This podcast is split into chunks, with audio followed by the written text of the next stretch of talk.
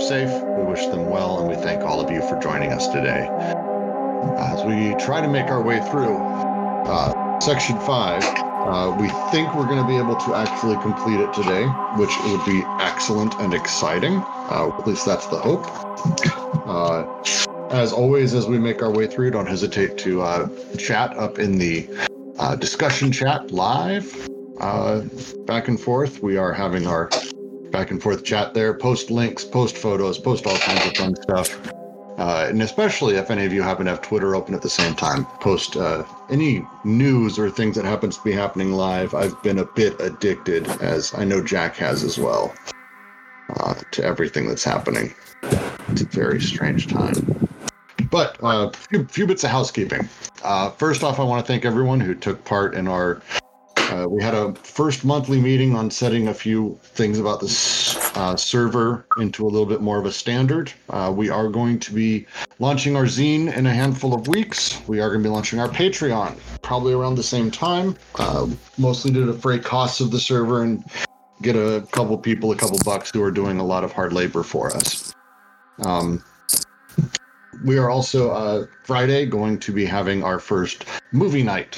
Uh, which should be fun. We are starting with Eraserhead, uh, and we will be watching it as a large group, commenting, drinking, commentary, critiquing, all of those fun parts. Uh, we actually have a few people on the server who've never seen Eraserhead, so that should be at least uh, entertaining. And it is one of my favorite movies. I just said it wasn't a perfect one to start with because everyone's seen it, but as you showed me, Jack, turns out not to be true. Um, we also have a number of talks that have continued this week uh, and are continuing to go. Uh, Wednesday, we have our Deleuze and Delanda talk, which is great. Uh, tomorrow, of course, we have our review of everything we covered today. Uh, Saturdays, we've been having our literature discussion get going. And this week, we are going over Blake's Marriage of Heaven and Hell, uh, the deeply... Th- Theos- theosophic, but somehow revolutionary work. Uh, I haven't read that in years, so that should be great. So uh, be sure to join Saturday noon Los Angeles time for that.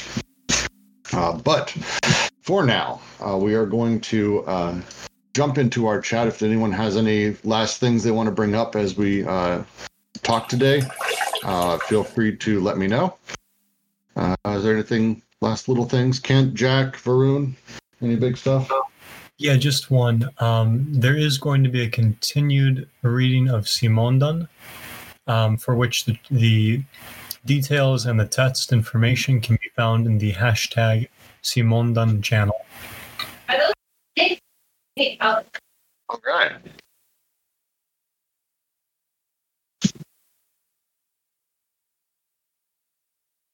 Well, anything else? All right. Well, with that, I think we're going to go ahead and start our reading today. Uh, for those of us who are following in the Minnesota Press edition, uh, we are on page ninety-six. We are at the paragraph that begins, "We believe." And I'm going to go ahead and start reading in just a moment.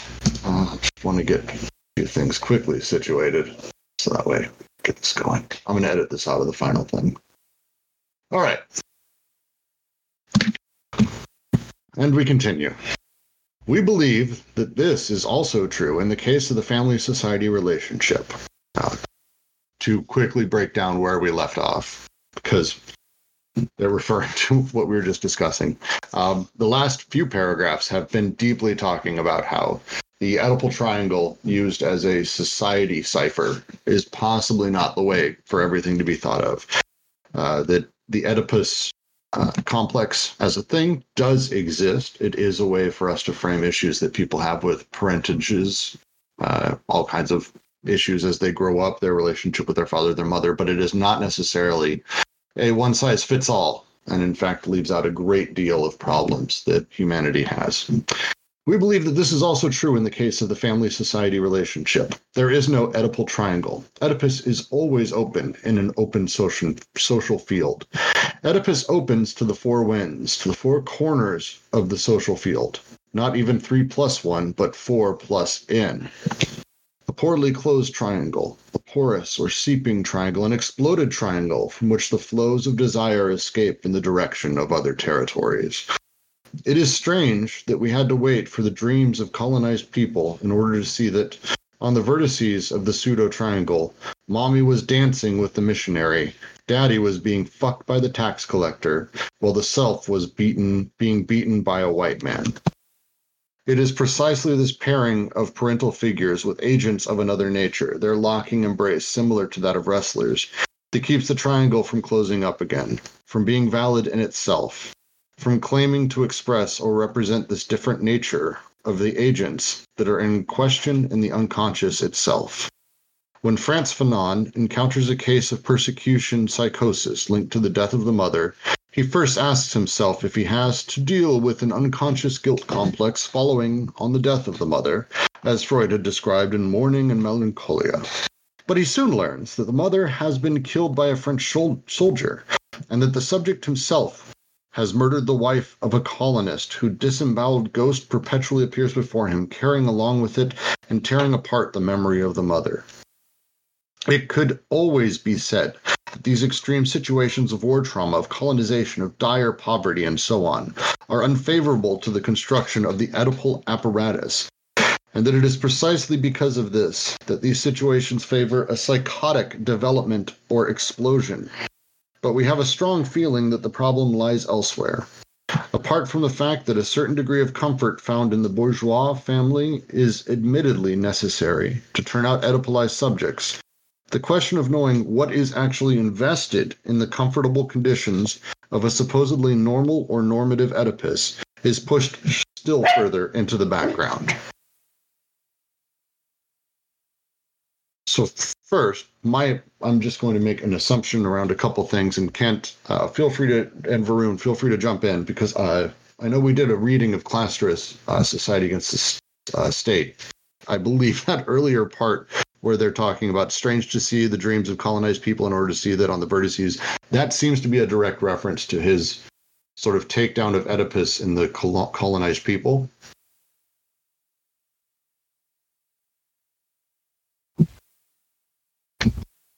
Yeah, I think I think you're right. I mean, it, the uh, you know the Algerian conflict was going on at this time, I believe.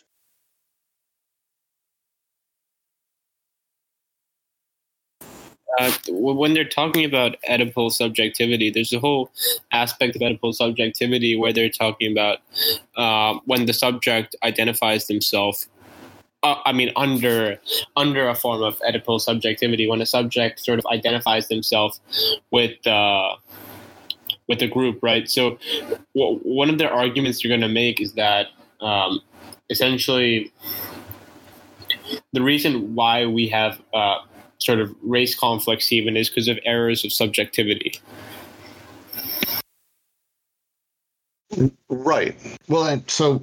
Um, how I read a lot of this is that um, when when we start talking about uh, Frantz Fanon uh, encountering the case of the persecution psychosis, he first actually goes, and they're, they're using this as a sort of literary example of uh, assuming the Oedipal versus the colonized uh, versus uh, sort of other base uh, drives, other base uh, issues one may have with society.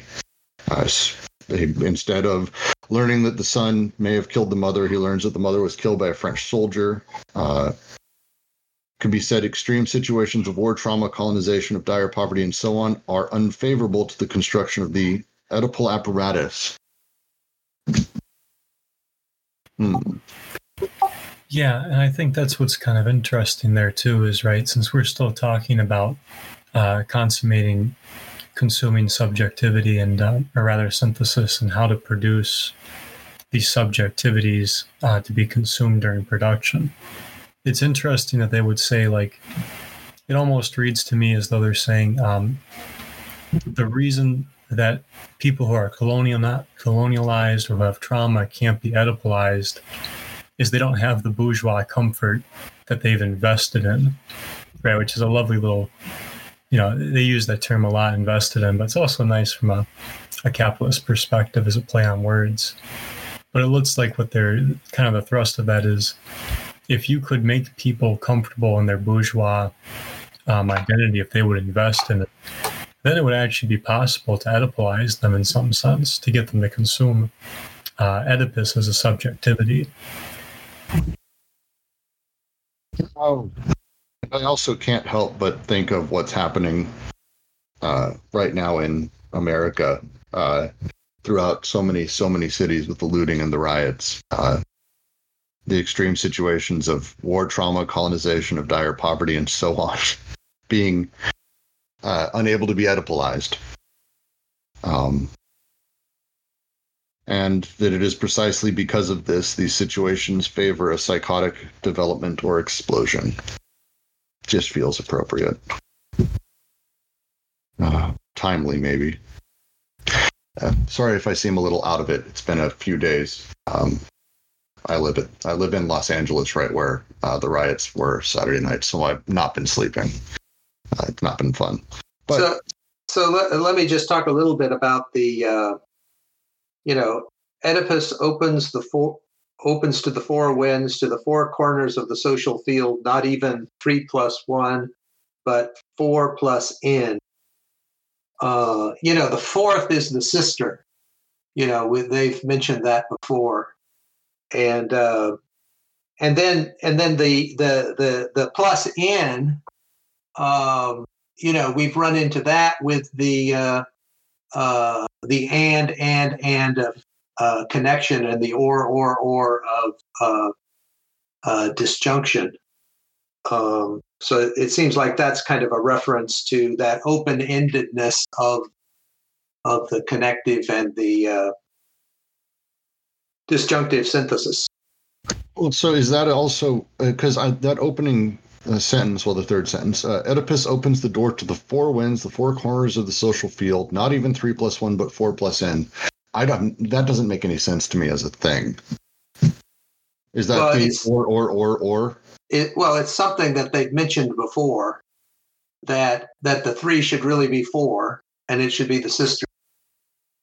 And then the the. Uh, And then and then the plus n is how many times that you do the conjunctive synthesis, or I would say the disjunctive synthesis, that that open-ended anding or oring gives you the plus n. Yeah, if it helps, um, remember they're not, it seems like what they're attacking here is the Oedipal triangle as opposed to Oedipus, the, um, the subjectivity that he undertaken. So like... Even if you're going to go on, even if you can get people to do the Oedipal, or even if people take on the Oedipal by their own their own hand, right? It, it's kind of like Kent's saying too, where um, it's not going to be restricted to this triangle. It's going to actually break out of the triangle in many ways. What I'd like to mention is uh, Buckminster Fuller. You know, Buckminster Fuller, in his book Synergetics, he says a system has to have four elements in it. That's a minimal system. And uh, one of the things that I realized a while back is that if you're reading, uh, you know, various philosophers or theorists or whatever, and they say they've got two things or they've got three things, there's usually something behind their back that they're going to bring out later that completes the system. And uh, and so I, you know, I think that Buckminster Fuller had a real insight that the tetrahedron is a minimal system, and that the the triangle, like we get in Freud with the ego, the the id, the superego, is not a com- is not a complete system. So there's something missing. So then the question is, well, what's missing? And basically, he, I think that's the kind of thought that they're having here, is that the You know, the, the three of Oedipus, well, there's really four. Well, there's really more than four. It seems to also be a, a push towards, and I know they haven't talked much about it in this, but their overarching concept of multiplicities, the four plus n, seems to be really pushing towards that, uh, not thinking about things in terms of their very specific triangular coordination and singular location, but instead this larger network of things that are implicit, that implicate upon each other, that have intensities that, uh, you know, you see via probabilities rather than specifics. Uh, another thing to mention is a porally closed triangle, a porous or seeping triangle, an exploded triangle from which the flows of desire escape in the direction of other territories. Uh, you know, the uh, triangularization is the basic way of uh, of uh, mapping uh, topological surfaces. But uh, but you know, it's interesting that uh, in mathematics they found that some surfaces cannot be mapped that way, and so uh, they're they're called exotic surfaces. And so, um, you know, I mean, if I'm remembering rightly, uh, that this realization that, um, you know, the, the triangularization is not enough in some way has been discovered in mathematics as well. Yeah, but I think what they're trying to say about the triangularization is it's not going to, the triangle can't be closed because mommy doesn't exist in isolation. She exists in conjunction with the, the missionary. The self doesn't exist in isolation. It exists in conjunction with the white man beating it. Uh, and I, where I'm getting that is uh, the, the sentence after, I think, the one you read. It is strange that we had to wait for the dreams of colonized peoples in order to see that. On the vertices of the pseudo-triangle, mommy was dancing with the missionary. Daddy was being fucked by the tax collector, while the self was being beaten by a white man. It is precisely this pairing of the parental figures with agents of another nature, their locking embrace, similar to that of wrestlers, that keeps the triangle from closing up again, from being valid in itself, and from claiming to express or represent this different nature of the agents that are in question in the unconscious itself. Yeah, that's really good. Uh, I'd just like to mention that in uh, Critique of Dialectical Reason, Sartre uses the wrestling match as the as the kind of medium for talking about dialectics, that, that you know, the two opposites that are in contradiction are like the two wrestlers. But around the wrestlers, there's all kinds of people. There are the trainers. There are the, the people putting on the wrestling match. There is the audience. There are a whole lot of people that are watching the spectacle of the, the wrestling or the boxing.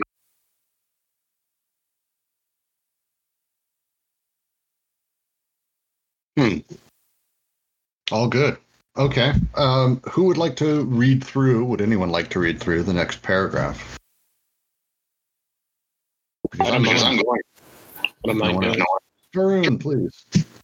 Okay. Uh, the revolutionary is first to have the right to say, Oedipus, never heard of it. It's actually the quote that Owen mentioned on our first reading session, by the way.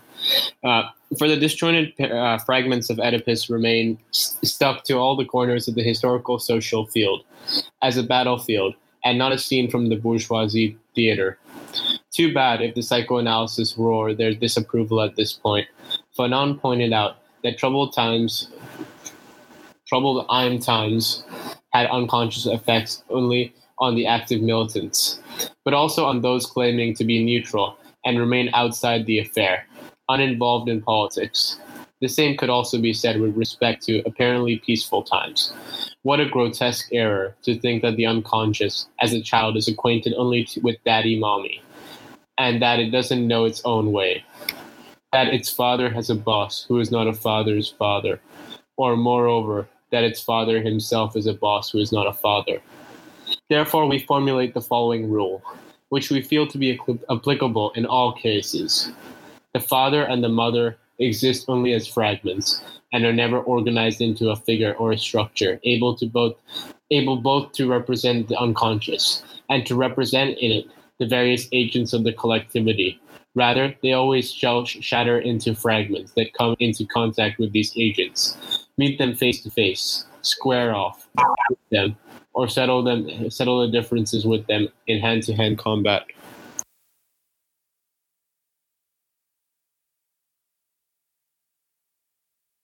There's there's a couple parts I really want to do drive uh, some attention towards that I really enjoy.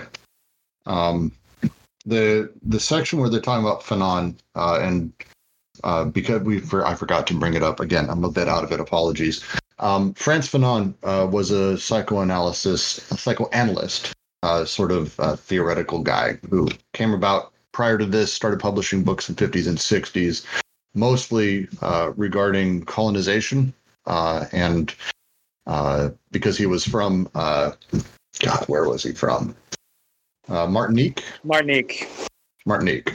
Um, uh, and so his uh, being a black psychoanalyst from Martinique during this era of colonization, I think, would give him a very unique uh, perspective on things. And it did. And so a lot of his criticism of psychoanalysis, a lot of his criticism on how people treated each other came from this very, very unique lens. Uh, and he wrote a wonderful book, The Wretched of the Earth, which is the only thing I've read by him. Please, if anyone else has other stuff, bring it up. Um, phenomenal overall story on the critique of nationalism and internationalism and uh, what was really going on. And he talked at length about sort of the the suppression that happens uh, to sort of everyone involved uh, inside of colonialism. Specifically, I wanted to draw this. Fanon pointed out that troubled times had unconscious effects not only on active militants, but also on those claiming to be neutral and to remain outside the affair, uninvolved in politics. The same could be said with respect to apparently peaceful times. What a grotesque error to think that the unconscious's child is acquainted only with daddy mommy, and that it doesn't know in its own way that its father has a boss who was not a father's father.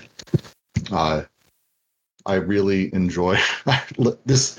The the timing of uh, these sections as I was kind of reading through them last night felt, again, super appropriate in a really weirdly coincidental way. But they're talking deeply about that, that it's not uh, just people who are seem to be the most harmed.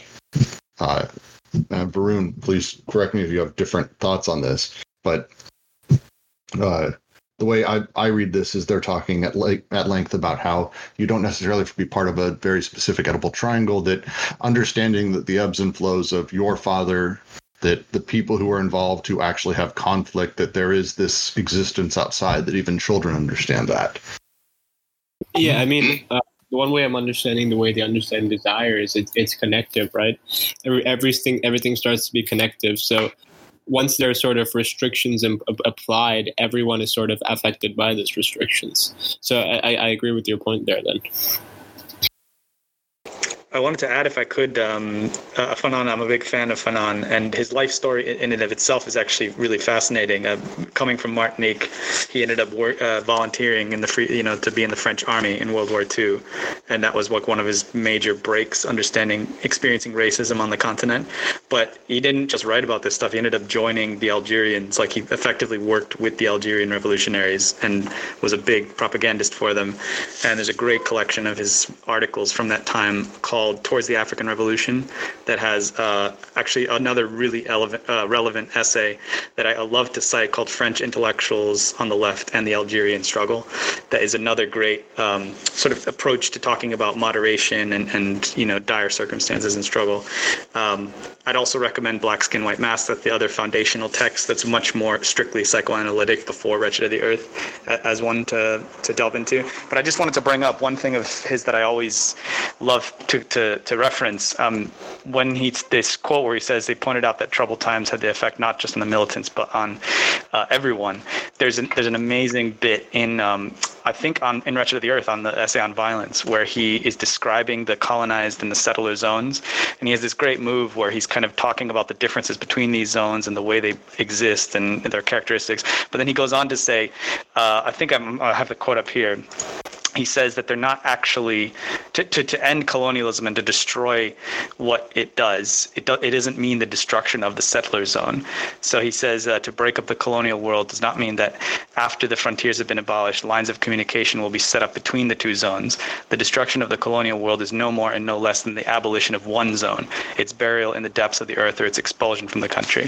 And I always thought it's a really interesting and telling way of, you know, his everything he contributed to that uh, the French left and these philosophers from that time to rethinking their approach to, to Algeria, as well as issues of psychoanalysis and racism. I love that idea of like what he's saying. There's not two zones. This isn't two separate, you know, communities. It's one kind of like torrential thing that's pulling everyone into it. And expelling them outwards again. So um, yeah, I just thought that was relevant to the to the Fanon bit there. And a, a lot of that's relevant to kind of what's happening outside of our doors. Um, the the the whole bit about um, the. I, I, I wholly suggest people re- read The Wretched of the Earth. Uh, it will be in uploaded documents which, once uh, uh, we're able to get there. It's a really interesting read and could not be more timely. Any, any last thoughts on this paragraph before we jump forward?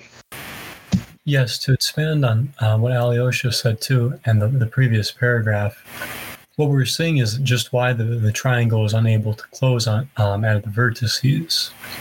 Right, if if daddy's got a daddy, and that daddy's got a daddy, and all that, right, you get into a problem of uh, of like the Oedipal triangle just constantly throwing out more vertices, and it, you, it, it's just going to get um, ridiculous, like a, a Ptolemaic system, right, where you've just got to keep drawing more orbits to explain orbits. Uh, but I, I wanted to point out too. Um, This is one of the few times I think we're going to get like a basic rule or law uh, in philosophy, right? So we get um, that the father and mother exist only as fragments and are never organized into a figure or a structure able both to represent the unconscious and to represent it in the various agents of the collectivity. Rather, they always shatter into fragments that come into contact with these agents. Meet them face to face, square off with them, or settle the differences with them in hand-to-hand combat. What I really like is um, we're seeing that uh, these vertices and all these other different uh, subjectivities, they get consumed and consummated, and that all these different roles on the socius, right? Uh, not only can they be moving and changing, but it also goes back to what Alyosha was saying, where there's all these different territories. And there's there's um, a sort of conflicting relationship that's always occurring between them when they interact, as opposed to some sort of neat triangulation. It's all fragments, as opposed to Jung, where it would be like uh, archetypes being filled. It's kind of the reverse. Well, it feels uh, they're they're constantly bringing up a. a Fanon, um, and I, Alyosha, you know him more than I do, but one of the things I took away from Wretched of the Earth is uh, to, again, talk about uh, the de-Oedipalization of these things, is his reliance on the lumpen proletariat, uh, the criminals, the shittiest parts of society, and finding a way not to radicalize them. They're almost impossible to radicalize, but instead to uh, utilize them as a tool inside of the revolution. Um, that that feels like another sort of separate deterritorialization uh, that they're talking about here, this sort of breaking of that classic triangle of the child who's aware of mommy and daddy and who fits into that. Uh, Fanon's, I mean, his consistent point is that actually, no, that doesn't work, that the child, uh, the, the, the colonized, uh, spends most of their time trying to place themselves in that, to the point where uh, he talks about how they uh, they romanticize their own history, uh, but they still treat it as though it's a corpse. So the, the pre-colonial world that they live in uh, is dead, but they they they dress themselves in it as though they're honoring something that's gone, and they're broke. They're stuck in that sort of Oedipal triangle here, whereas they could very easily just jump to the lumpen proletariat and start actually becoming more Uh, revolutionary in that sense. Is that a fair way to put it, Alyosha? Yeah, I think so. I mean, the, it's it's a beast of a text, and he and I think it, it's great because he kind of rankles both the French left as well as the his own colonial allies, uh, anti-colonial allies in it. So yeah, I, I'm gonna I'm gonna defer to you actually in that, because I, I wrote most of my thesis on black skin, white masks, and, and stuff like and Towards the African Revolution. But uh, I think you're right. Yeah, I mean, the, the title, The Wretched of the Earth, is about how the, the criminals and the worst parts, the smugglers and the people who are uh, the beggars, the homeless, hobos, uh, all kinds of things, uh, are the ones who are able to, because they uh, exist almost outside of the system, uh, they're able to be the ones who are truly revolutionary. It's a really interesting concept. I mean, one of the things they're also going to say is that the Oedipus triangle, as it's construed within the nuclear family and psychoanalysis, is that it's it's a weak thing. It's uh, it's as a, as a, as an entity on its own, it's pretty weak, and it always needs reinforcing from the outside.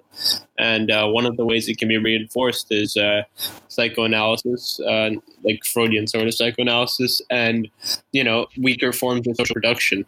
So I think what, another thing they're getting at here is that uh, you know deterritorialization. And actually, I don't want to use that word yet because it's going to cause some problems. But uh, like um, things like the setting free of these flows in different and new ways can uh, it's it's uh, it's it's always being um, I say it, it's it's the flows that are being captured almost are are are weak in their very nature, and uh, um, they're always needing reinforcing. Mm. So one of the ways that happens, it's not just psychoanalysis, but Um, you know, I, th- I think one way to also understand what uh, Deleuze and Guattari mean by fascism is to consider lack, right? For them, fascism is almost lack. Mm-hmm. And I think I, I don't know if that's that's a fair interpretation, but I, I, I don't. I think that might be where Foucault was going. But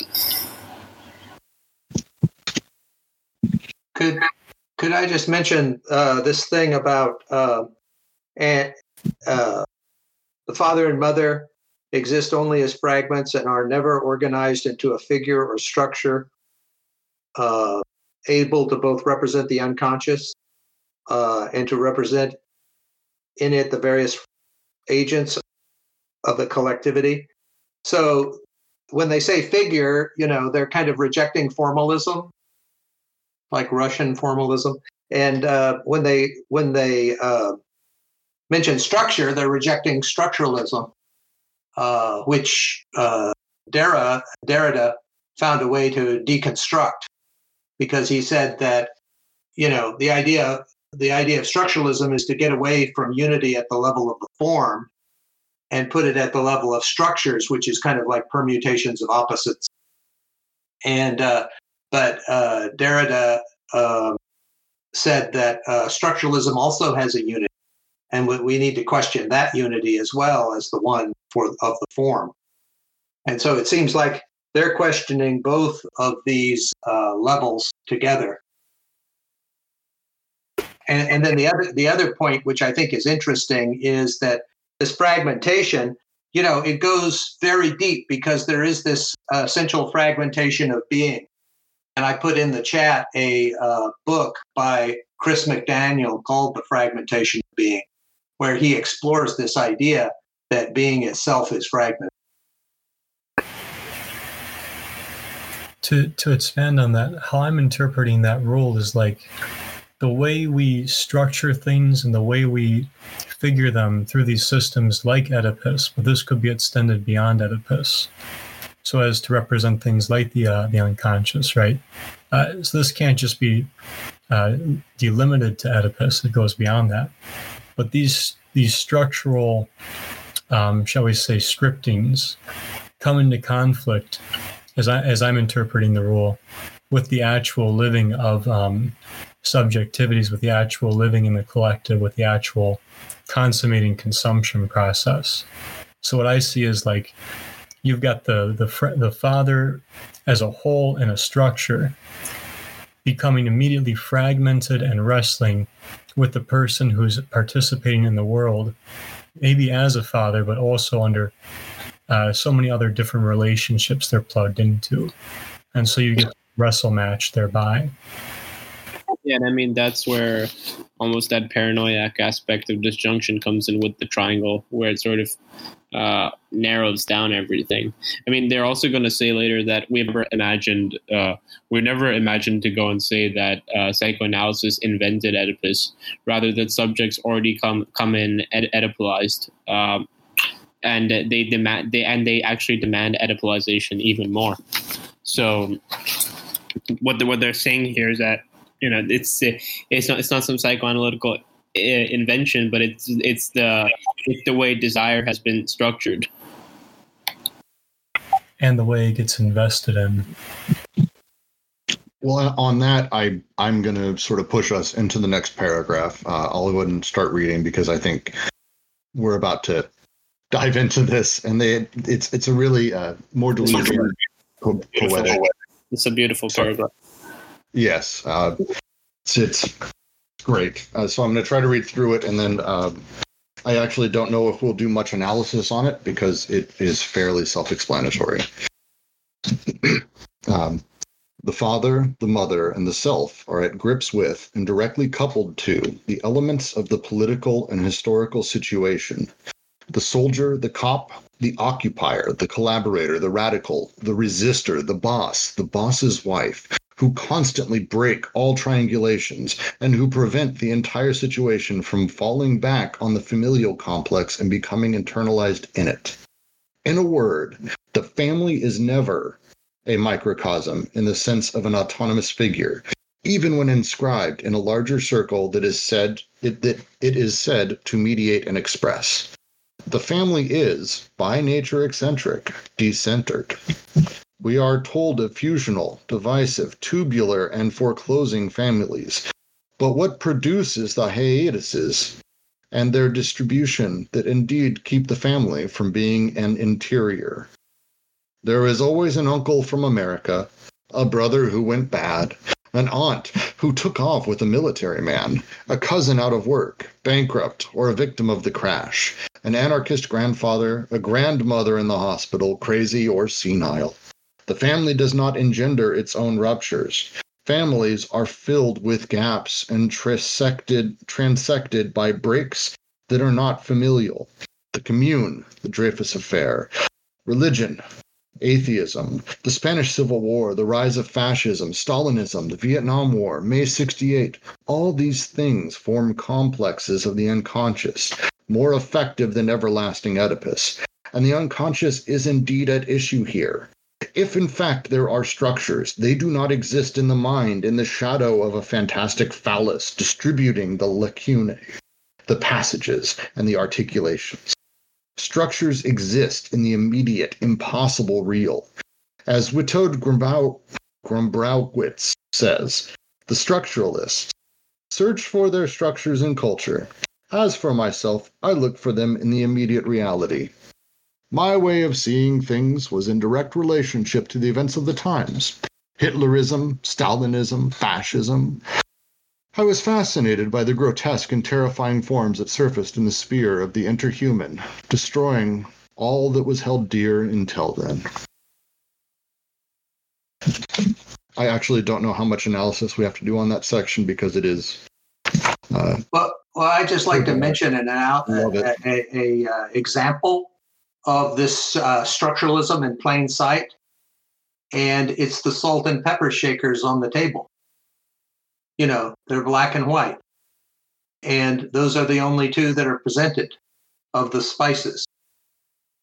So, you know, that, that that's kind of what Levi-Strauss tried to say, is that that these things which are structures are immediately present. They're not hidden away somewhere. And they're not just in mythology, but they're in the structuring of the environment.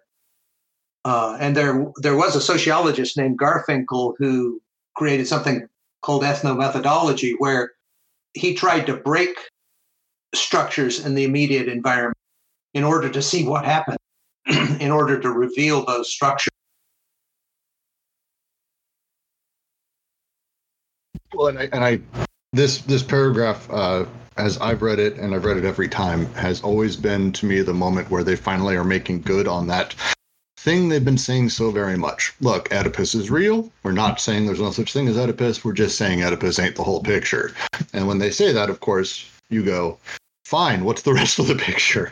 And they don't say that very often. They they hint at it, but this feels like that first time where they're like, look, there's these deep, massive things that are constantly happening to us.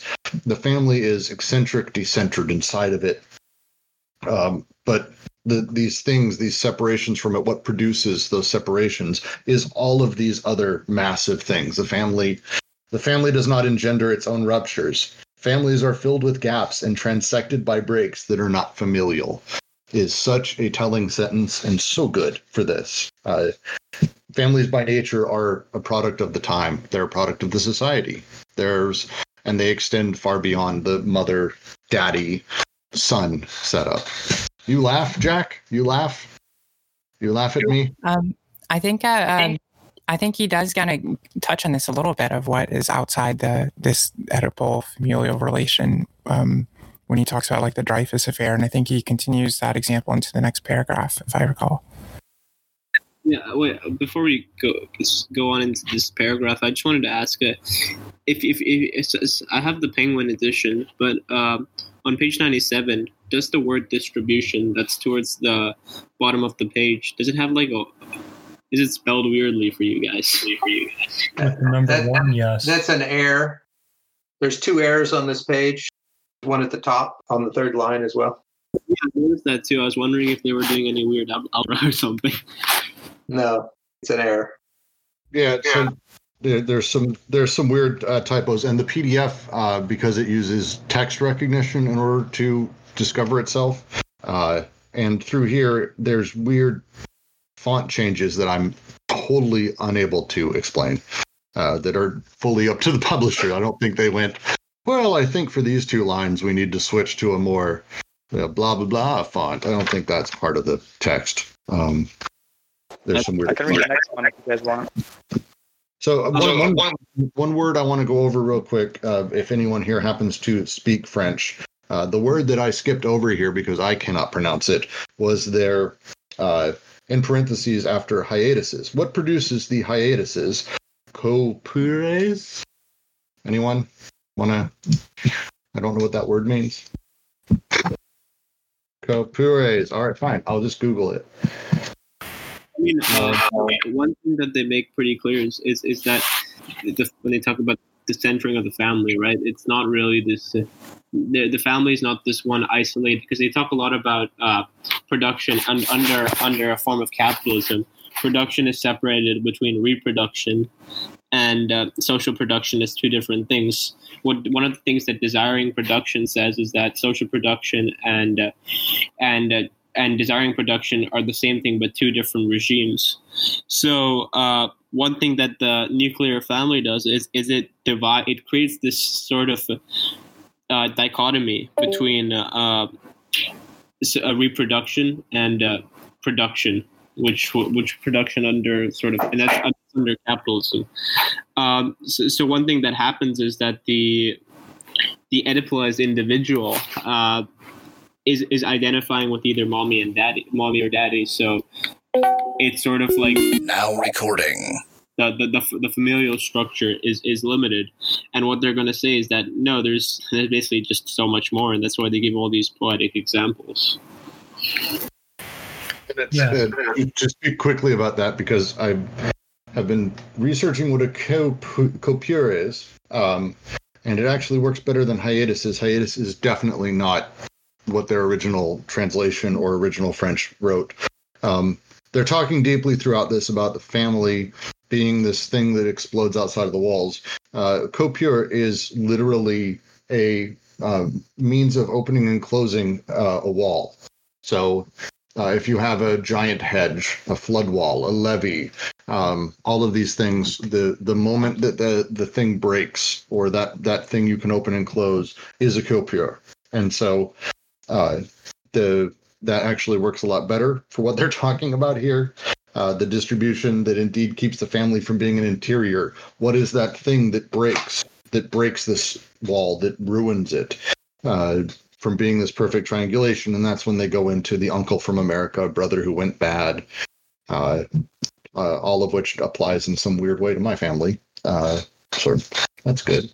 Um, Isn't this also the term they've been using since the beginning for like break detachments and stuff like that? It it is. Uh, hiatuses is just an awkward phrasing because I don't think that's, at least it doesn't mean the same thing to me as I think they're intending it. Yeah, I mean, uh, sec- in chapter one, section five, the machines, when they're talking about the hyle and the flow, uh, I think the word corpus is used explicitly. Good to know. So that's what that is. It's a means of closing and opening in a wall. It's a section that basically is a giant door for that wall that allows things to explode out and rush out, uh, generally used in dams and levees and dikes uh, to keep water flowing. If, if I could expand on that and your previous point, Brooks, I just wanted to um, uh, kind of wrap it, wrap that all together, because I think uh, your interpretation was really good, right? And so, like, what I was reading in this is that when we create structures apart from um, the immediate real, then it becomes a question of not us necessarily internalizing the structures, but the structures internalizing us, which is one of the problems with Oedipus, right? You've got to invest in this outside structure while you're fighting with your reality. And so I really like the way that they've kind of turned this around and said, actually, all the structures that are going on are already there, right? When May, when, when the sixty-eight um, occurred in, in France, and the similar to now, those those protests and everything broke out, structures emerged that people understood themselves within. They didn't need um, some sort of um, departure from reality to to discover uh, desiring production, to discover um, consummating consumption. In a similar way with the protests that are going on now, right? There's a question of how do you how do you contain all this within some sort of structural understanding, whether it's with the protesters or even with COVID. Um, but in, in a similar vein, we could apply Deleuze and Guattari and say that those structures have already actually emerged and they're already there.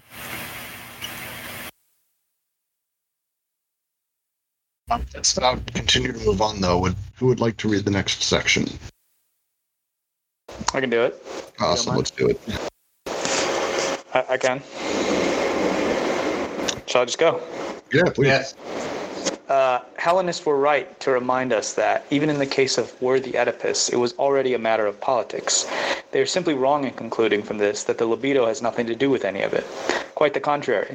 What is invested by the libido throughout the disjoint elements of Oedipus, especially given the fact that these elements never form a mental structure that is autonomous and expressive, are these extrafamilial, subfamilial gaps and breaks, these forms of social production in conjunction with desiring production. Uh, schizoanalysis, therefore, does not hide the fact that it is a political and social psychoanalysis, a militant analysis, not because it would go about uh, generalizing Oedipus in culture under the ridiculous conditions that have been the norm until now. It is a militant analysis, on the contrary, because it proposes to demonstrate the existence of an unconscious libidinal investment of socio-historical production, distinct from the conscious investments coexisting with it. Proust is not wrong in saying that, far from being the author of an intimate work, he goes further than the proponents of a populist or proletarian art, who are content to describe the social and the political in willfully expressive works. For his part, he is interested in the manner in which the Dreyfus Affair and then World War One cut across families, introducing into them new breaks and new connections, resulting in a modification of the heterosexual and homosexual libido in the decomposed milieu of the Guermantes, for example.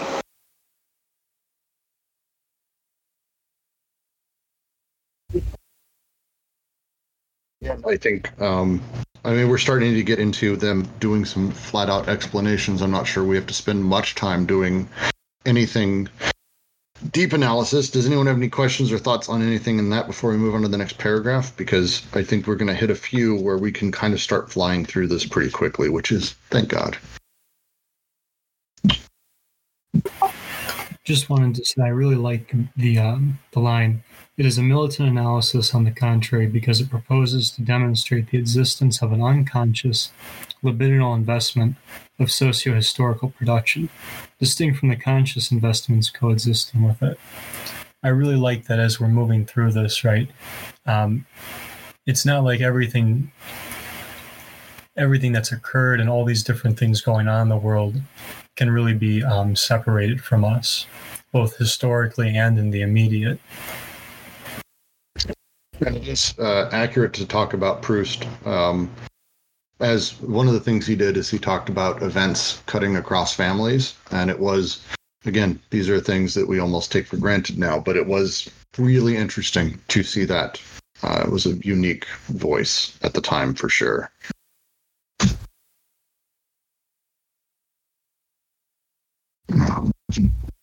It's So Winterice has a great question. Does anyone know the specific lines in La Recherche he references here? It seems like a Roger question. Wish he was here. Because I, I don't know what direct lines. We will, uh, let's let's uh, put a pin in that. I'm going to like a mark. Uh, and let's make sure that we uh, go over that tomorrow uh, during the review session. I'll try to see if I can find it tonight, Winterice. Uh, so be be watching. We will ping you if we figure it out. We may not figure it out. Yeah, I've not read nearly enough Proust. Uh, so I, I can't answer that quickly. Um, Bigum Guven asks, why do they place themselves within psychoanalysis? Explain schizoanalysis as political and social. Is it because of the libidinal energy and unconscious?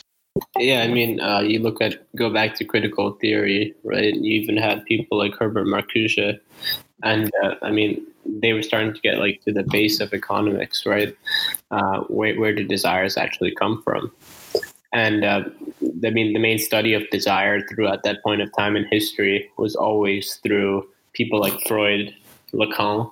Those were the people who were basically analyzing desire. So many people were drawing upon them. Like, um, I think every like critical, even Foucault talks about this, right?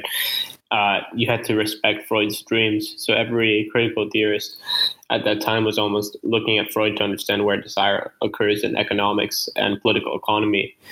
Um, So, so, so I, I think what they're turning to psychoanalysis, they're going to see how these desires get manipulated.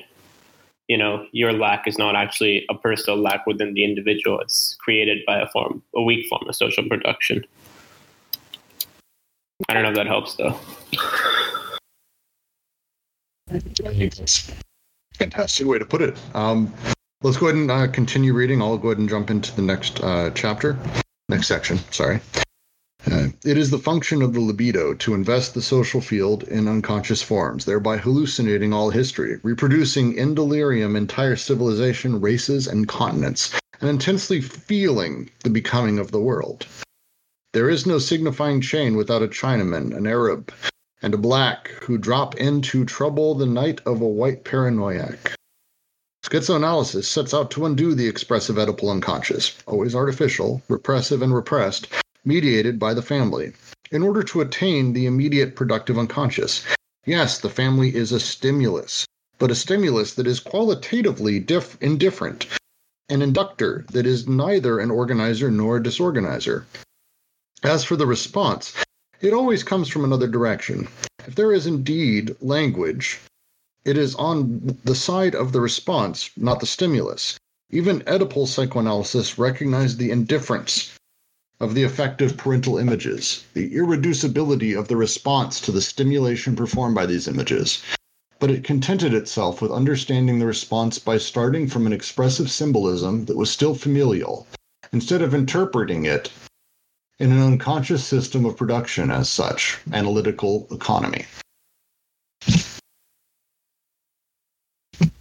Mm. Mm. That probably helps answer um, Begum's question, too, and expand on what Varun said, right? They're de-edipalized in schiz- uh, psychoanalysis and um, sort of uh, unfurling, desiring production and the unconscious uh, level, both for for the person, but also in the social sense.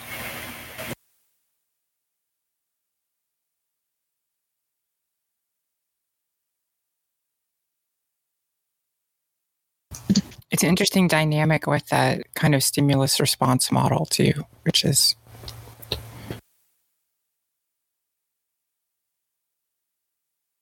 a little bit more clarifying than some of the paragraphs are. This one was yes. Very clear. Yeah, it, I think we're gonna we're starting to get into those that are uh, where where obviously they're working together, the two of them, to write these, rather than one trying to make a point and then the other feeling like they take two steps backwards to make the same point. Um, would anyone like to jump through the next chapter?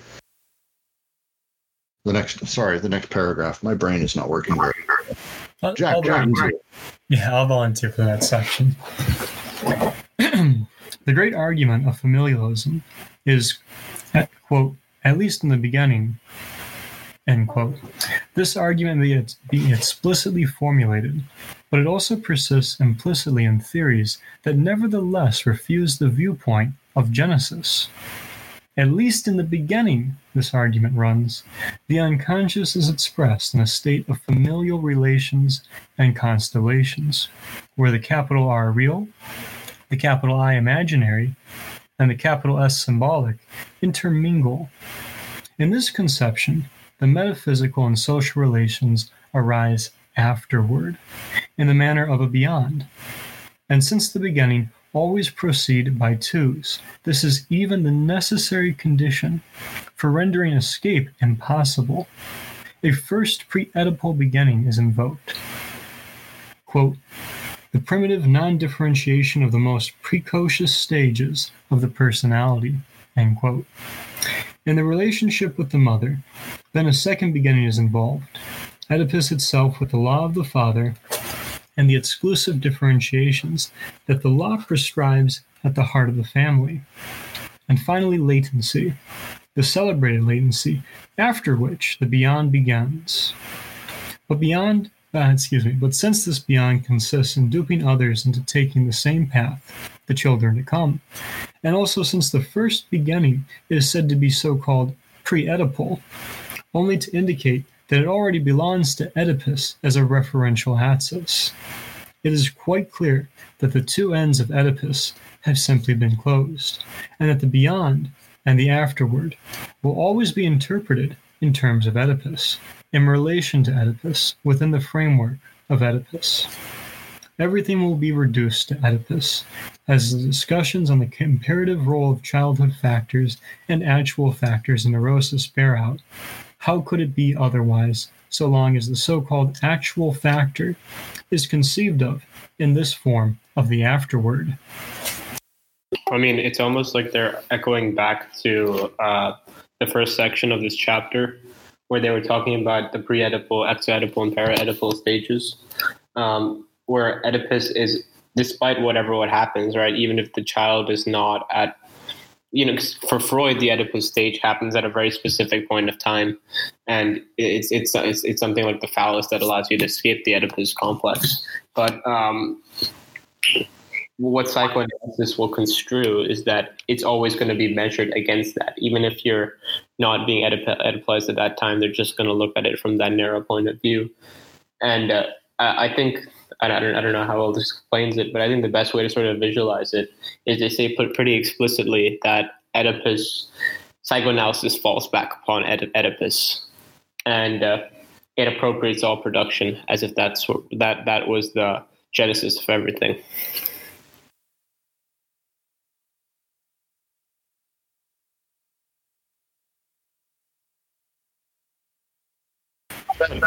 Why did that then?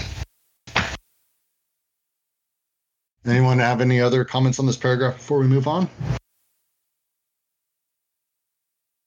Because I think that was basically all that was said. Uh, we'll wait for Winter Rice's typing. Yeah, it's a phenomenal. This the the last. Yeah, this this fucking section is a trudge to get through, but they go through like this journey of incredibly difficult, incredibly difficult, and then starting to get more and more clear. Thank God for it. Um, you know, I was. I was, I was really lost for a while reading chapter two, but what really helped was I just decided to reread chapter one really, really carefully. And what happens is you can almost start to tell how the whole story is going to go if you read it really carefully. It, I think that's fair. I've uh, I'm fortunate because I I've been doing a lot of the audio editing, so I've been going back through and re-listening to everything and cutting parts up and fixing audio. So I am, in my own way, sort of doing the same thing, and it helps so very much for this entire section because uh, chapter two in general is uh, so much more clinical and I think uh, difficult to understand if you don't have a lot of foundational reading behind it, uh, which has been helpful, uh, our side readings and the, these discussions. But going back to chapter to chapter one uh, and re-listening to everything we've talked through has been very much worth it. I suggest people do it. It helps. It helps edify some of the thoughts we've had here. I think. Yeah, I mean, Another thing that I've been doing is I'm not super familiar with uh, Lacan, but um, I, there was a point where I wanted to read a little bit more Guattari. So uh, what I did for this chapter was I found a bunch of really great introductory lectures to Lacan that pretty much give like a really good summary of his whole thought, but but they're not too long in case you don't like have the t- I, I don't have the time to read all of Lacan. So I, I'll link them later.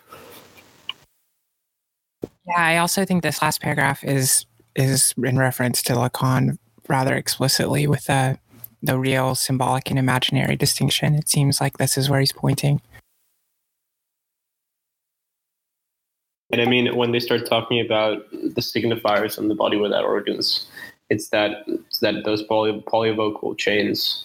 That's, I mean, they also, I think they say, I don't remember if we went over that yet, but they say that uh, Lacan was the first discovery of the of the body without organs as being a system of signs. Yes. Yes. That, yes. Yeah, but like um, uh, as opposed to like Lacan, is it's it, the difference with for Luton Guattari is that it's completely polyvocal, and where Lacan was really restricted. I mean, I just want to say that they're completely insane on those sign relationships. I mean, they say that you can have like, I don't know, like a cow's foot or something. It's crazy. Well, I think that the larger thing that they're talking about is the same thing they're talking about here, that uh, Lacan, and, and I'm, I've always been a fan of his, um, at least I was for a very long time. Um, and a lot of what he did was, I would almost say, for me, transitional between Freud and uh, schizoanalysis as a concept. They spend a lot of time bringing that point home that uh, aside from this this idea that we're having now about, you know, Oedipus isn't necessarily the entire thing, but pushing so deeply into the idea of how these semiotic chains can exist uh, that are incredibly complex for the schizophrenic, that they exist in a way that is outside of uh, the normal realm of the very simple triad. Uh, a cow's foot is a great example of one that we definitely have.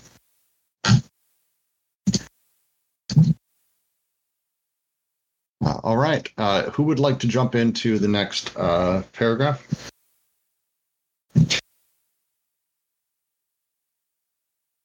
I'll go ahead and give it a read then. But we know, in point of fact, the actual factors are there from childhood, and that they determine the libidinal investment in terms of breaks and connections that they introduce into the family. Over the heads of the fam- of the members of the family and underneath, it is desiring production and social production that manifest, through the childhood experience, their identical natures and their differing regimes. In this regard, let us consider three important works about children. L'Enfant by Jules Vallée. But I'm not going to pronounce any of these correctly. I apologize in advance to anyone who speaks French or is French. Bas le Cour by Georges Darian. Mort à Crédit by L F Céline.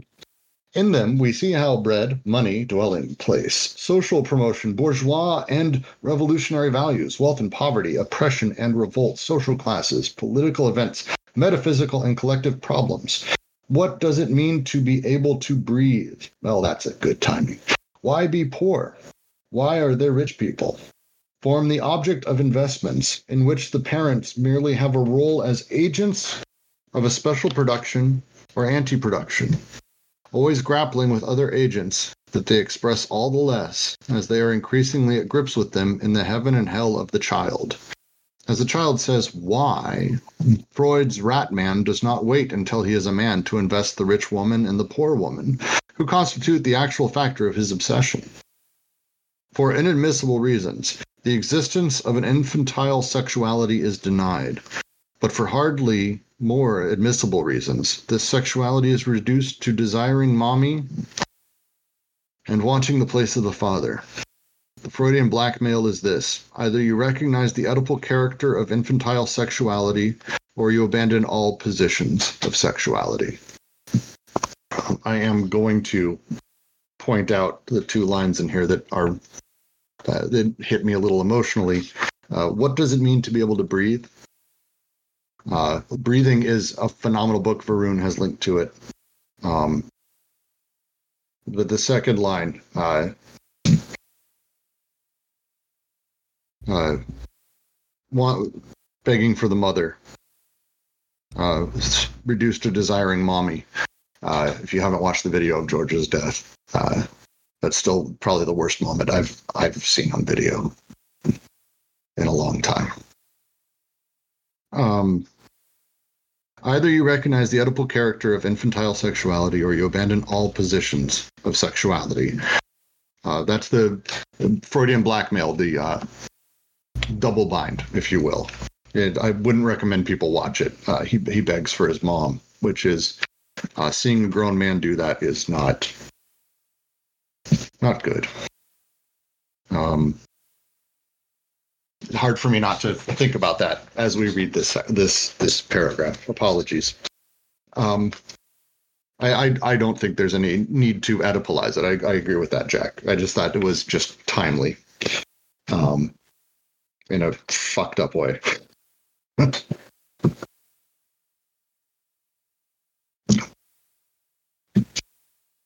Anyone have any thoughts? I'm going to take a moment. Well, it's kind of amazing the synchronicity of some of these things in this, uh, in this yeah, reading that we just happen to be doing. I was going to mention that I was kind of surprised that that book by uh, Bifo Berardi, like it opens up with, um, uh, sorry, I forgot his name, but it was the other black guy, and he said, he also said, "I can't breathe," and it opens up with that direct quote. Eric Garner? Yeah, Eric Garner, yeah. Sorry.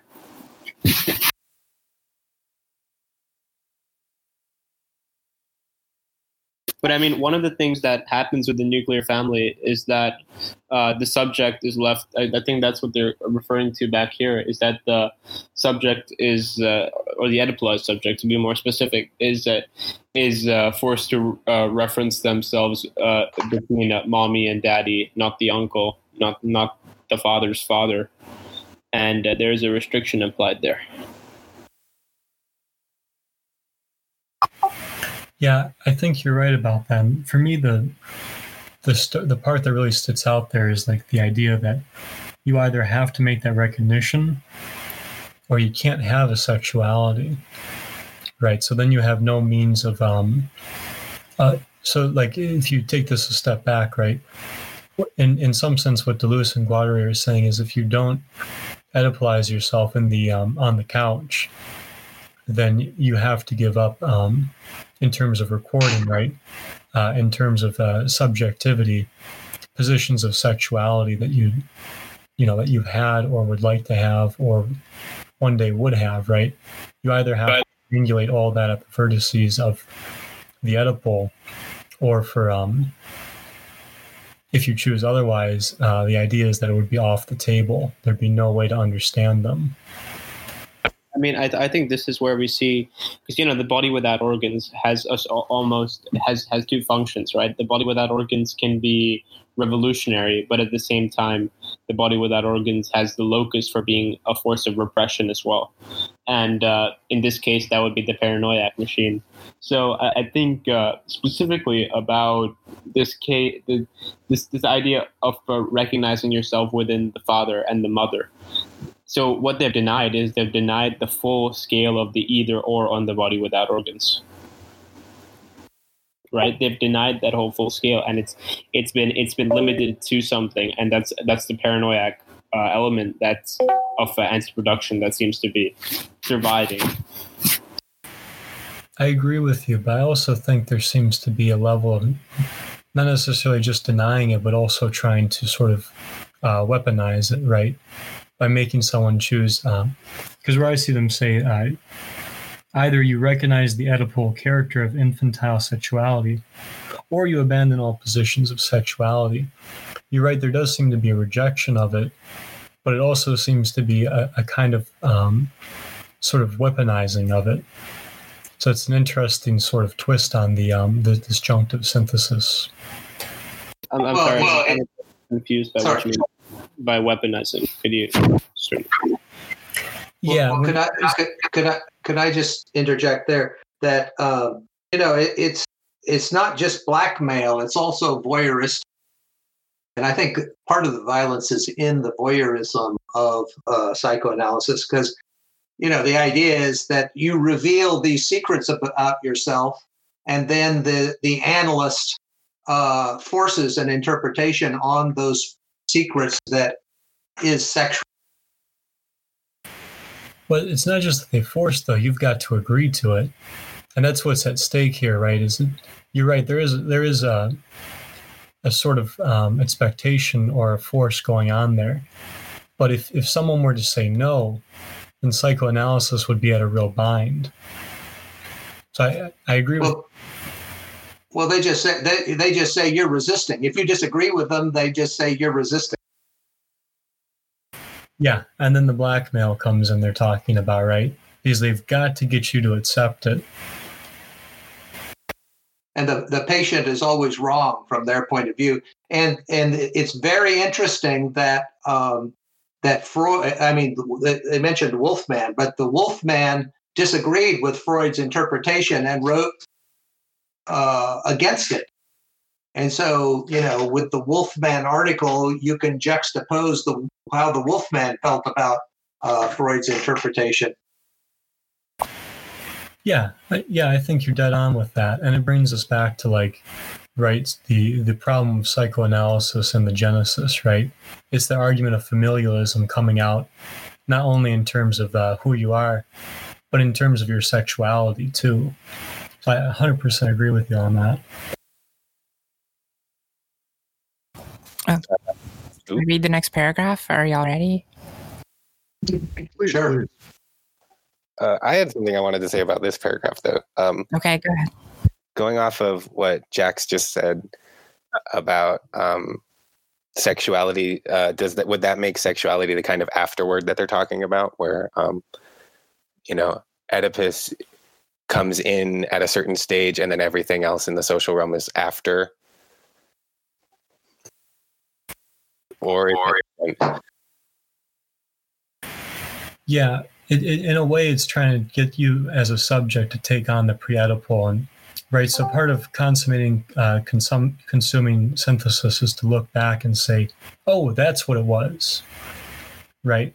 To to understand your share of the production you consumed, and so uh, part of the move here of psychoanalysis is to introduce, like uh, we we see this in the beginning, even with the oral stage, right, where um, a character in Beckett's plays putting rots in his mouth. And Deleuze and Guattari asked the question, where is sexual pleasure coming into play? And the idea is that it's probably not. Uh, and so that's the that's the tension and conflict you're getting with this is um, without those psychosexual stages of development, right? Without saying, oh, yes, you have an oral stage or an oral uh, problem going on here. Uh, if that's not what you're experiencing, psychoanalysis will blackmail and say it can't interpret you. And then you're, you know, the idea is that then you're at a loss. Then you're, then you're a, um, what, not a neurotic, but a, a psychotic, mm-hmm. as they used to call it. Oh, the unanalyzable. Okay. I, th- I think I think blackmail is a really beautiful word they've used to describe. I think it's it's a perfect word. Um, I. One way I'm trying to understand this, too, is through coordinates. Uh, that's why I was mentioning the either or, right? Uh, when they talk about coordinates on the body without organs, it's, uh, you, you know, you've been you've been, you've been forced into a specific way. And I think uh, I was I was interested, you brought, uh, Musky, you brought, you brought, you brought on Guattari, because I think somewhere in the Martinique Unconscious, I know it's in that book, but somewhere he has one essay on this, but I've not looked enough, enough Guattari to sort of specify. Uh, yeah, when I said that, I was thinking about um, that essay. I think I linked it like last week or the week before, um, to have done with the massacre of the body. And um, I, I I don't have um, the internet up right now, so I can't quote it exactly. But he says something like, you know, we want to end the institution of all identities imposed by the phallus. We don't want to be heterosexual or homosexual, man or woman, possessor or possessed, which is, I guess, what I was getting at is that that's sort of some of the like rhetorical brilliance when they say something like you have to accept Oedipus or abandon all positions of sexuality. What they really want everyone to do is abandon all positions of sexuality. Yeah, but it wouldn't actually be, that's not actually what happens outside of the analyst um, room, right? You can still have a sexuality without finding yourself on the couch. Yeah. They want to affirm that, though, right? You, you, you. When you find yourself on the couch, you're going to get Oedipalized. Uh, but they want to, aff- by like, you know, striking out against that sort of, or you abandon all positions of sexuality thing, they they kind of want to affirm that, you know, that sexuality exists outside of the, the, the uh, analyst's couch. I agree. Who's okay? sixty-one Okay, um, and yet not even in the shadow of a transcendent phallus are the unconscious effects of a signified established throughout the determinations of a social field.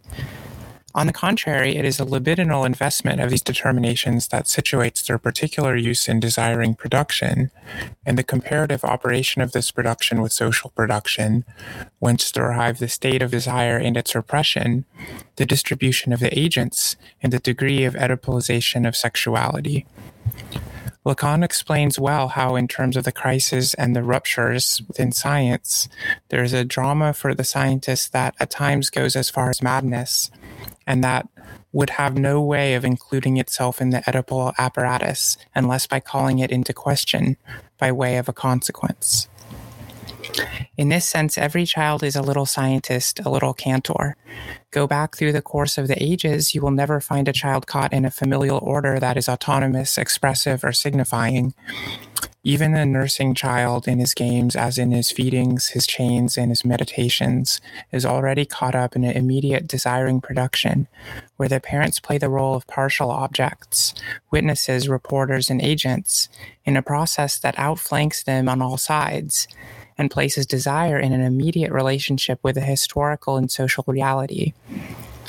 It is true that nothing is pre-Oedipal and w- that we must take the Oedipus back to the earliest age, but within the order of a repression of the unconscious. It is equally true that everything within the order of production is an Oedipal, and that there are non-Oedipal and Oedipal currents that begin as early as Oedipus and continue just as long, with another rhythm, in a different mode of operation, in another dimension, with other uses of syntheses that feed the auto-production of the unconscious, the unconscious as orphan, the playful unconscious, the meditative and social unconscious.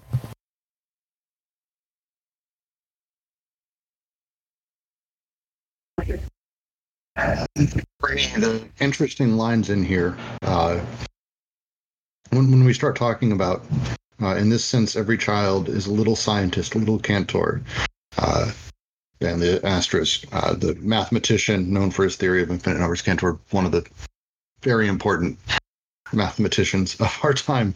Um, go back through the course of ages, you will never find a child caught in the familial order that is autonomous, expressive, or signifying. Even the nursing child in his games, as in his feedings, his chains, and his meditations, is already caught up in an immediate desiring production where the parents play the role of partial objects.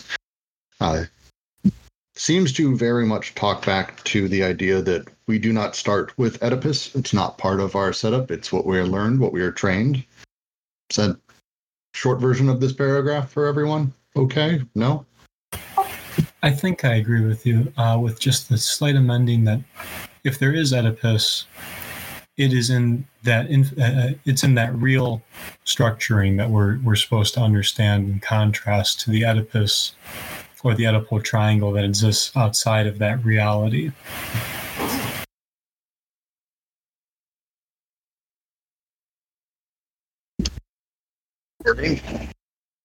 Feels like you'd have something to say here. Who, me? Varun. Maybe not. All right. Uh, any last thoughts before we move on to the next paragraph? Is everyone still here? We're having uh, issues with CraigBot, so I just want to make sure we're still transmitting to people. Keeps disconnecting. Kent, are you there?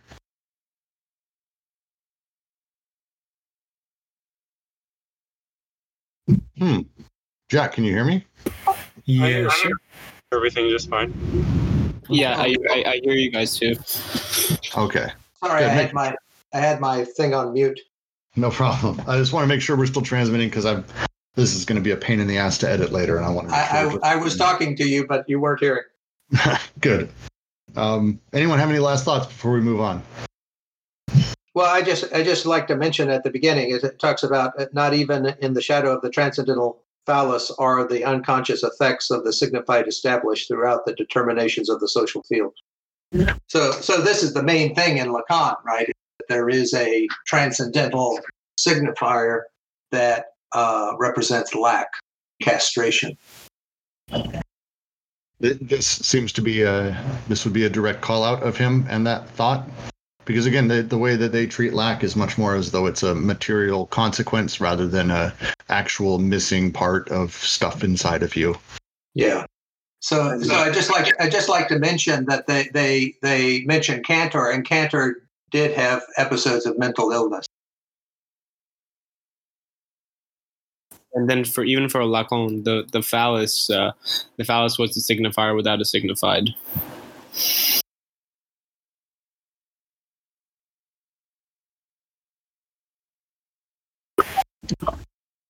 All right. Uh, who would like to read the next paragraph? All right, I'll do it. The Oedipal operation consists in establishing a constellation of biunivocal relations between the agents of social production, reproduction, and anti-production on the one hand, and the agents of so-called natural reproduction of the family on the other. This operation is called an application. It is as if a tablecloth were being folded, as if its four plus n corners were reduced to three, plus one to designate the transcendent factor performing the operation, uh, Lacan's lack, as Kent brought up. Um, from that moment, it is a foregone conclusion that the collective agents will be interpreted as derivatives of or substitutes for parental figures. In a system of equivalence that rediscovers everywhere the father, the mother, and the ego, and one merely pushes the difficulty into the background when one considers the system as a whole, and then makes it depend on the transcendent term, the phallus. There we have a faulty use of the conjunctive synthesis, leading to the statement, so it was your father, so it was your mother. It is not at all surprising that only afterward it is discovered that all of this was the father and the mother, since this is assumed to be the case from the beginning, but it is subsequently forgotten, repressed, though still subject to a later rediscovery in relation to more recent developments. Uh, Whence the magical formula that characterizes biunivocalization, the flattening of the polyvocal real, in favor of a symbolic relationship between two articulations. So that is what this meant. Everything is made to begin with Oedipus, by means of explanation, with all the more certainty as one has reduced everything to Oedipus by means of application. Uh, to read the uh, footnote. Perhaps the reader would enjoy this parody of psychoanalytic logic in the author's French. No, no, we wouldn't. I won't be reading that.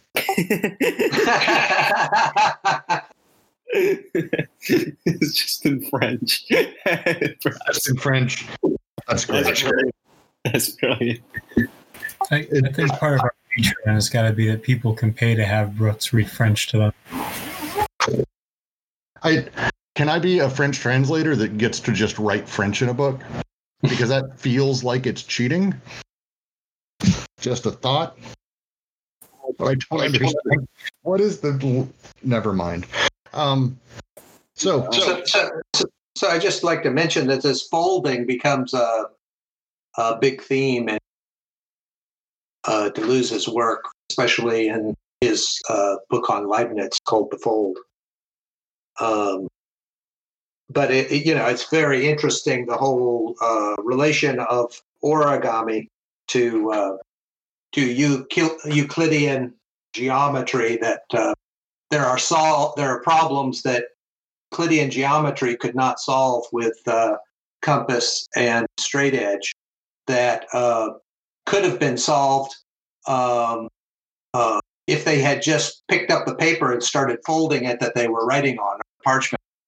So it's just a very interesting thing how, because you can only have uh, straight edge and compass in Euclidean geometry, there's this restriction on action that in Descartes' time, they used to create machines so they could they could draw these uh, interesting curves that you could not draw with just a straight edge and a, um, and a, and a compass. But also you, there were problems like the doubling of the cube that you could not solve in uh, Euclidean geometry that could be solved in origami.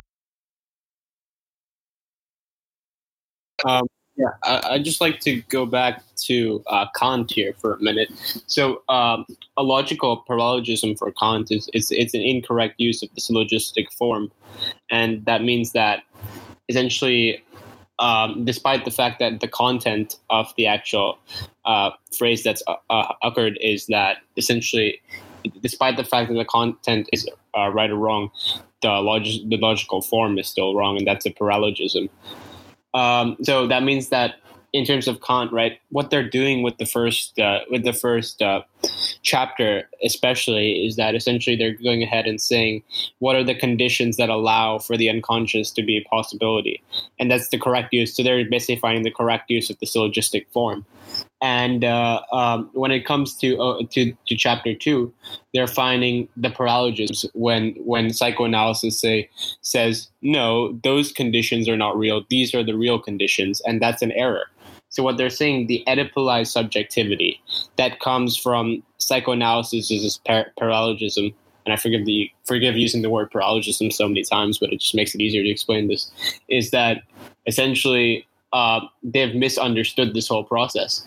I think if any of you guys have seen the Claire Parnet interviews, uh, Deleuze says, I think he says that psychoanalysis was correct for the most part, but I don't think they understood anything. And uh, so what's happening here is, is it, they, they, they didn't understand, you know, it's still kind of right, but they're not actually understanding where the form takes place and the origin of the things. And hence, uh, I think that's what they're saying really explicitly in this uh, in this uh, section here when they say that we have a faulty use of the conjunctive synthesis leading to the statement, so it was your father, so it was your mother. And I guess it comes back to, you know, once you're restricted in the nuclear family to uh, this, uh, uh, you know, this poor man's form of social reproduction, you get uh, you, the either or is destroyed, essentially. It's a paranoiac state in the body without organs. But but the reason they're doing this is because the um, you know psycho uh, psychoanalysis is supporting the power structure, you know, the patriarchal power structure that's dominant, and uh, and and that that particular uh, you know form of psychology is uh, is uh, uh, allotting blame within society so that society doesn't have to change. So. Uh, So by by allotting blame and, and blaming the family, then ultimately blaming the individual, then uh, because they're to blame, we don't have to change any social forms.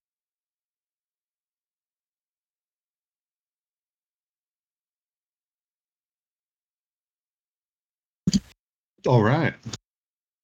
I'm going to go ahead and uh, uh, keep reading. Uh, not the French part, obviously. Uh, only in appearance is Oedipus beginning, either as a historical or prehistorical origin, or as a structural foundation. In reality, it is a completely ideological beginning for the sake of ideology. Oedipus is always and solely an aggregate of destination fabricated to meet the requirements of an aggregate of departure constituted by a social formation. It can be applied. Sorry, I, I just wanted to stop right there because I think that line's perfect. Okay, I will reread it. Oedipus is always and solely an aggregate of destination, fabricated to meet the requirements of an aggregate of departure constituted by a social formation. Please, Varun, go into why it's so perfect. And it goes back to exactly that point about the paral- paralogism, right? It's uh, essentially that despite the fact what made uh, Freud's discovery so easy was that the social conditions were like this at that time, where social production had organized itself uh, to allow for something like an Oedipus to come through, come true.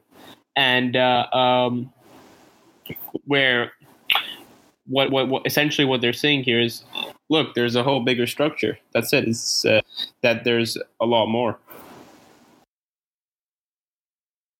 A good case study of this is Adorno's book on Kierkegaard, where he analyzes Kierkegaard's philosophy from the point of view of the the the uh, you know bourgeois family and uh, and his uh, relationship to the bourgeois household. So, so you know the formation of the bourgeois household uh, gives you this nuclear family complex to point to to a, a lot blame. Well, it goes on, but it's worth reading the rest of it before we continue to analyze it because they do expand a bit. Um, it can be applied to everything in that the agents and relations of social production and the libidinal investments corresponding to them are made to conform to the figures of familial reproduction. In the aggregate of departure, there is the social formation, or rather, rather, the social formations.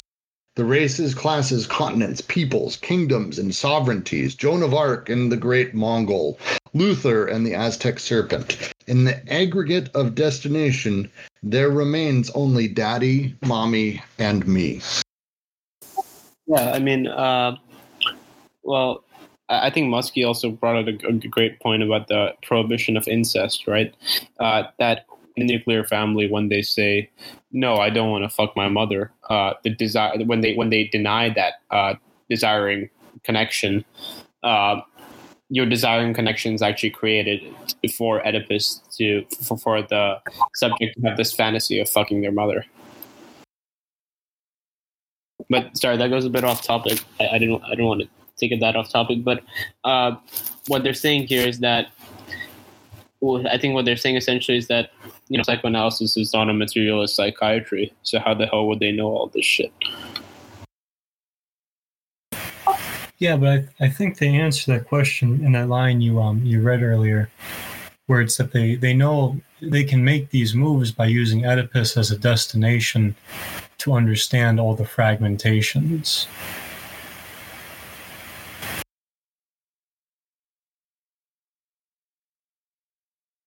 Well, well, and and I would say that in the aggregate of destination, because I, I, I would ask, because this is a thing I think for people who've read more of these texts, um, what do they mean by destinations in this context? I mean, I interpret it personally as teleology. I think I think in the first word, please. Yeah, earlier they were talking about uh, origins and. Uh... I did. I don't think they used the word destination, but they used another word for the kind of tele, teleological endpoint. Yeah, yeah. In chapter, in chapter one and the first, I think the first like two pages, when they talk about D H Lawrence, they talk about the schizophrenic process being ended, which creates the autistic rag, uh, which is essentially what uh, what the clinical entity as the schizophrenic is when all the produ- when when all when connections are denied. To a full body without organs. So, so, so, so in, in here it says, in reality, it is completely ideological beginning for the sake of ideology, and and so I think that that's the way to kind of read this. Is this is a critique of ideology in general, not just specifically about Freudianism and Oedipus.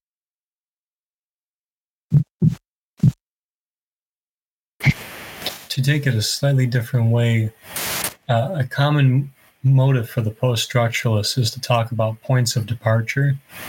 Foucault, Derrida, and even Deleuze have uh, used those terms. And so, as I see it, like uh, it's taking an event at its departure, which is the um, let me see here, the aggregate departure constituted by a social formation. So it's looking at social occurrences as a point of departure, so as to make that kind of nomadic point toward the Oedipal as a destination, right? So it gives your point of departure and your interpretation, um, like they're saying, a kind of a telos, but an, more so an ending point, so as to arrive at the Oedipal. Yeah, and I mean, that's part of uh, the removing connections, right? To say that, uh, I think I want to go back and reread that part in like the first three pages of the book, where they talk about the, the you know, desiring production, the and, and, and uh, synthesis. What that does is the schizophrenic table, it's not really a table. It never reaches product identity. It's always, uh, it's always being morphed into something cumbersome and something completely insane off the table.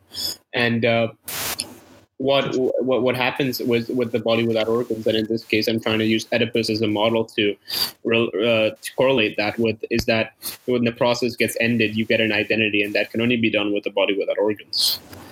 And so, uh, yeah, in the schizo table, uh, what Jack Fart's just saying, when the table is produced as a product identity, then it, then, then I think that's what they're referring to as body without organs. But um, essentially, when when the when the connections have been uh, denied into an end goal, that's what I'm understanding by this passage here, and that's what I'm understanding by their use of Oedipus here.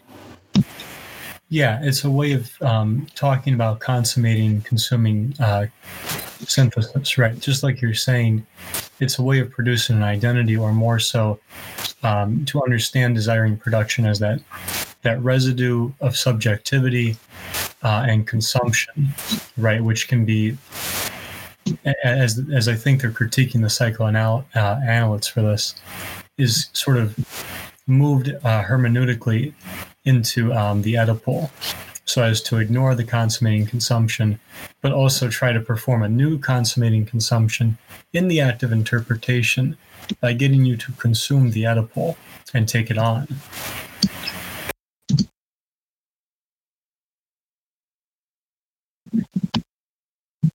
All right.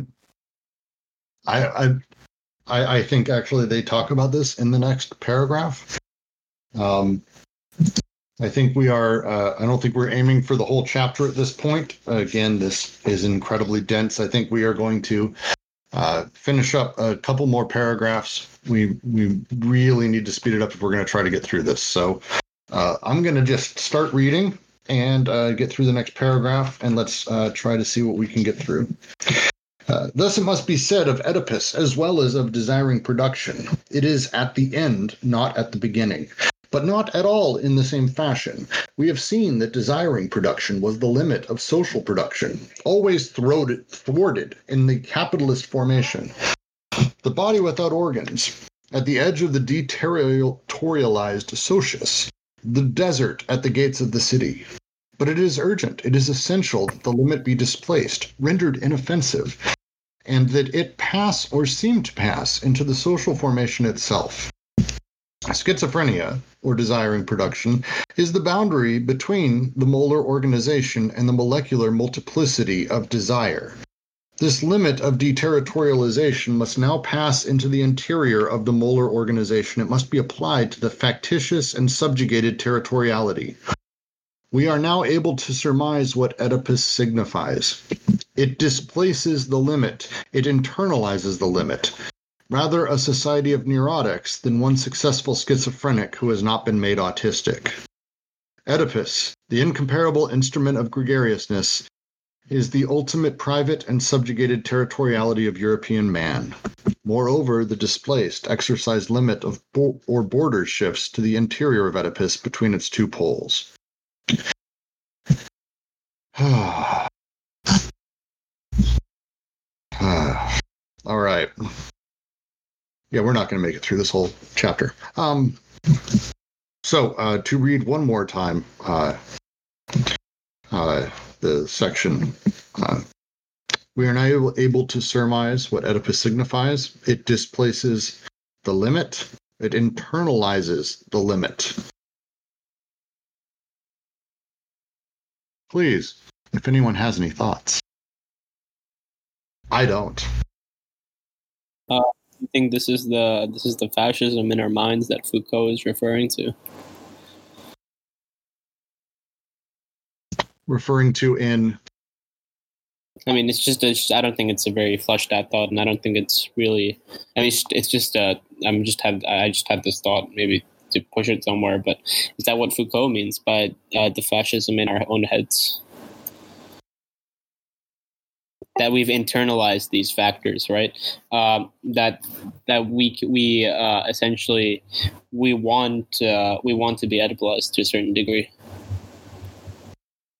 I mean, we were talking about this earlier, uh, a couple, I think, uh, three four weeks ago, with Jordan Peterson as an example, where Jordan Peterson construes this idea of you know, there are people who actually call him daddy, and they actually want, you know, give me the twelve rules for life, the twelve rules for success. Right. Well, and, and, and that speaks to, I mean, it's generally the same people who called him Daddy Trump uh, and Lord Emperor and all of that fun stuff. Uh, the desire, the the desire to be oppressed and repressed by a father figure, by the law. I don't know. I uh, uh, it springs to mind. There was a video from Flint, uh, of which is one of the poor, most oppressed, little, awful, sad cities. Um, and the black people who live there have had to deal with uh, not only, you know, violence and extreme poverty, but also water that they can't drink. Uh, it's a horrific little location. And uh, the police came out for the Black Lives Matter sit, sit, uh, thing there. And it's a famous video now. So the, the sheriff putting down his baton and his helmet and doing a parade with them. And they were more than happy. They were so ecstatic. And Uh, my immediate response actually was to analyze the situation. I went, well, it, it's having, a, after, after all of that oppression, all of that being beat down, there must be something nice uh, and safe about having the law enforcement dad, the father of the situation, uh, treat you so nicely and walk with you. When in reality, all you're doing is just saying that his oppression is okay. And you're thanking him for it. Uh, felt like an interesting moment. Is that is that fairly close, Varun, to what you were talking about? Yeah, I guess in real world examples, I've I've not seen the clip, so I can't really, I can't, I can't one hundred percent. I say I agree with you. Yeah, no, no, no, no. Um, I, I think I posted it in the politics discussion. It's uh, it's uh, just to go back to uh, what you were talking about, though. Is uh, the incomparable instrument of gregariousness is Oedipus, the ultimate private and subjugated territoriality of the European man. Um, so the desire of the European man to be placed into that box and to fit there in the service, ultimately of, I mean, ultimately it's in the service of the body without organs. Um, I'll continue reading. One word here on the disgrace of psychoanalysis in history and politics. The procedure is well known. Two figures are made to appear, the great man and the crowd. One then claims to make history with these two entities, these two puppets, the great crustacean and the crazy invertebrate. Oedipus is placed at the beginning. On the one side, there is the great man defined Oedipally, so he killed the father, in a murder without end, either to annihilate him and identify with the mother, or to internalize him, to take his place or reach a reconciliation, with a host of variations in detail that correspond to neurotic, psychotic, perverse, or normal solutions, that is to say, solutions of sublimation. In any case, this great man is already great, because, for good or evil, he has found a certain original solution to the Oedipal conflict. Hitler annihilates the father and unleashes in him the forces of the bad mother. Luther internalizes the father and reaches a compromise with the superego. On the other side, there is the crowd, also defined Oedipally, by means of parental images of the second order. This time collective.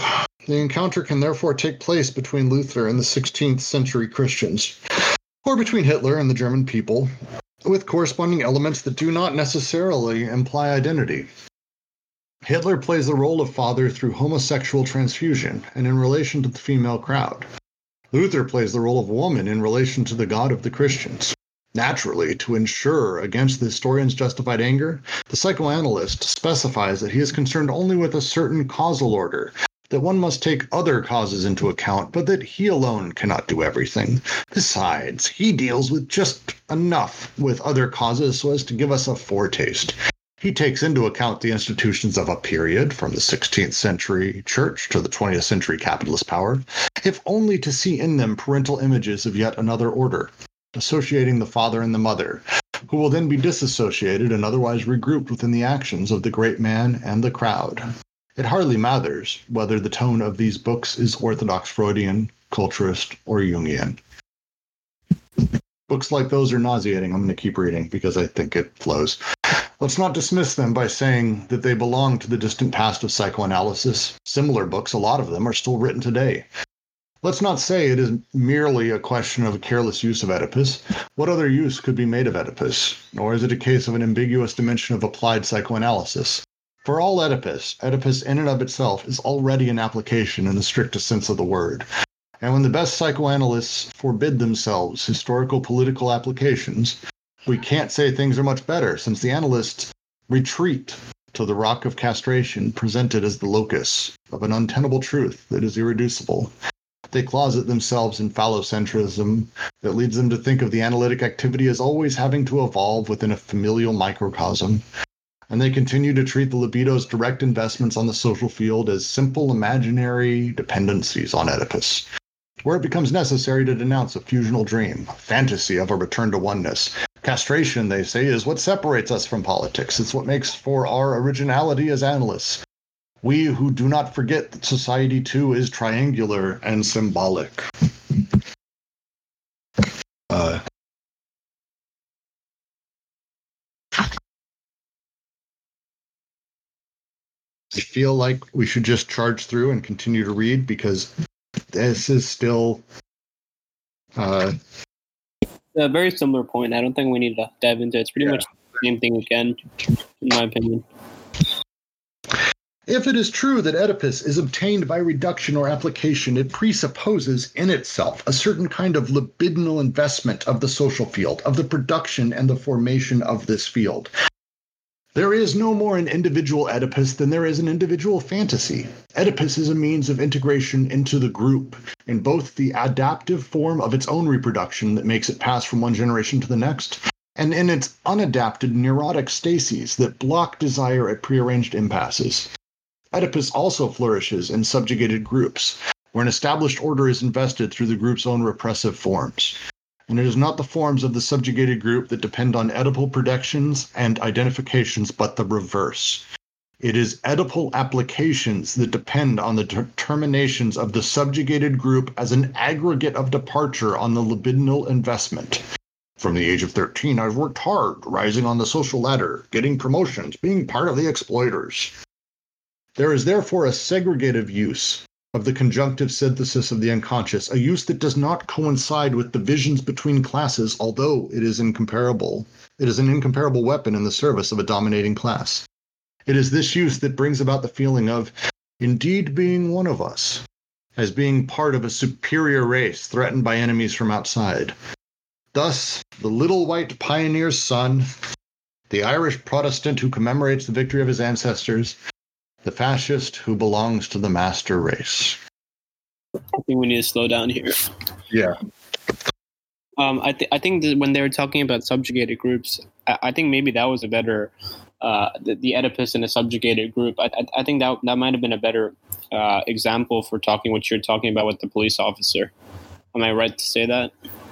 Yes, I, I think so. Uh, and I think uh, what we're able to see in general...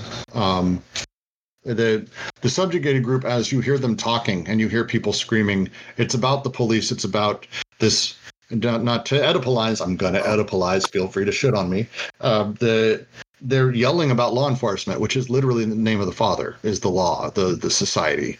So it's very uh, wrapped in and of itself. And so when the police say something nice, or they seem to be on your side as the oppressed, uh, it is uh, the same uh, as... you know, an abusive father who takes you out for ice cream.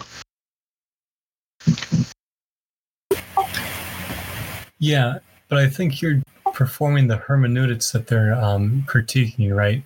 Which is no, this- no, they're shitting on what I'm saying for sure. Okay, okay, just making sure. Yeah, no, no, no for sure.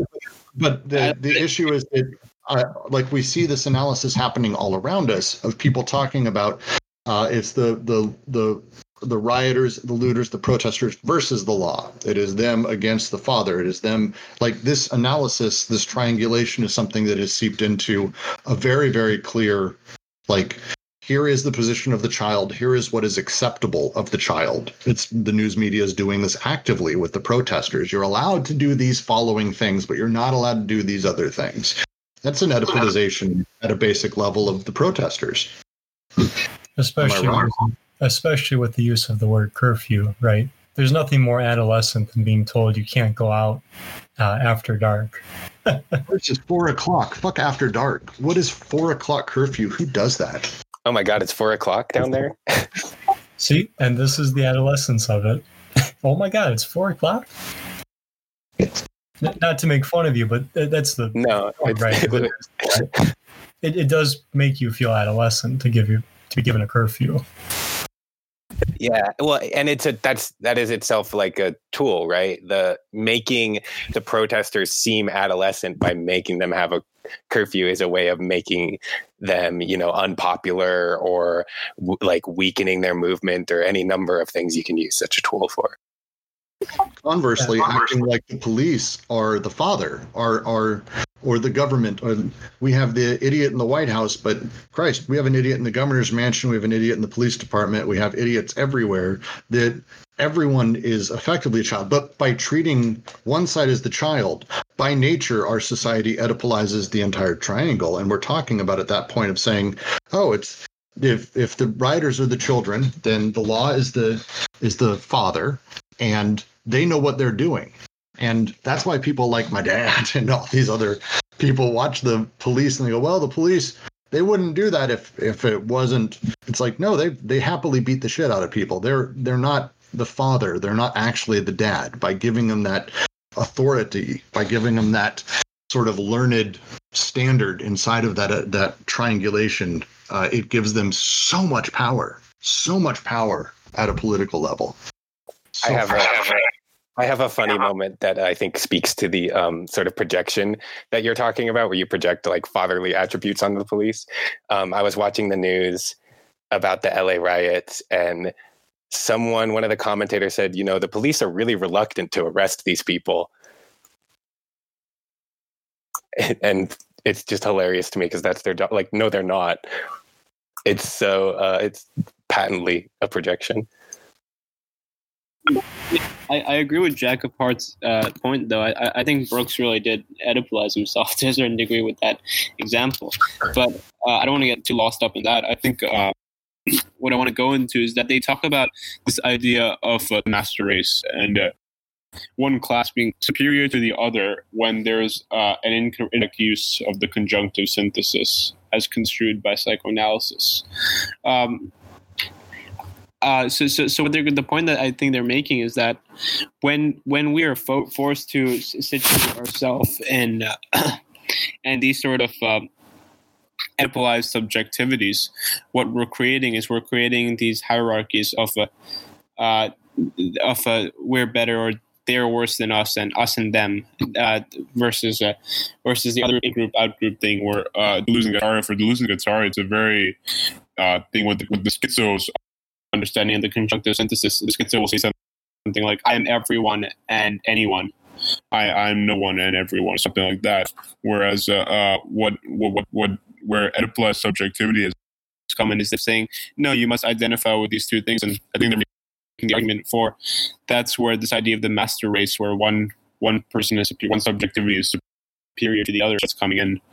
Uh, I, I I have a I'm not super well read in Nietzsche by any definition, but I have a hunch it has something to do with Nietzsche's theory of guilt. So if, if anyone is familiar with that and would like to jump in, I appreciate that. Uh, You're talking about resentment, but um. If I could expand on what you said before someone t- jumps in on that, I think you're right, um, except I think you got to focus on the how of it, which is to say that Oedipus is a means of integrating people into groups, of grouping things off. There's no individual Oedipus, just like there's no individual fantasy. Like we saw in a previous chapter, uh, you plug yourself into the Oedipal, which is how these things can be constructed and maintained. And I, I think what's really critical is where they write, it's the Oedipal application that depends on the determinations of the subjugated group as an aggregate of departure and on their libidinal, libidinal investment. From the age of thirteen, I've worked hard, rising on the social ladder, getting promotions, being a part of the exploiters. I think it's that, that question of the apparatus of how to do these things that really speaks to what Varun is getting at.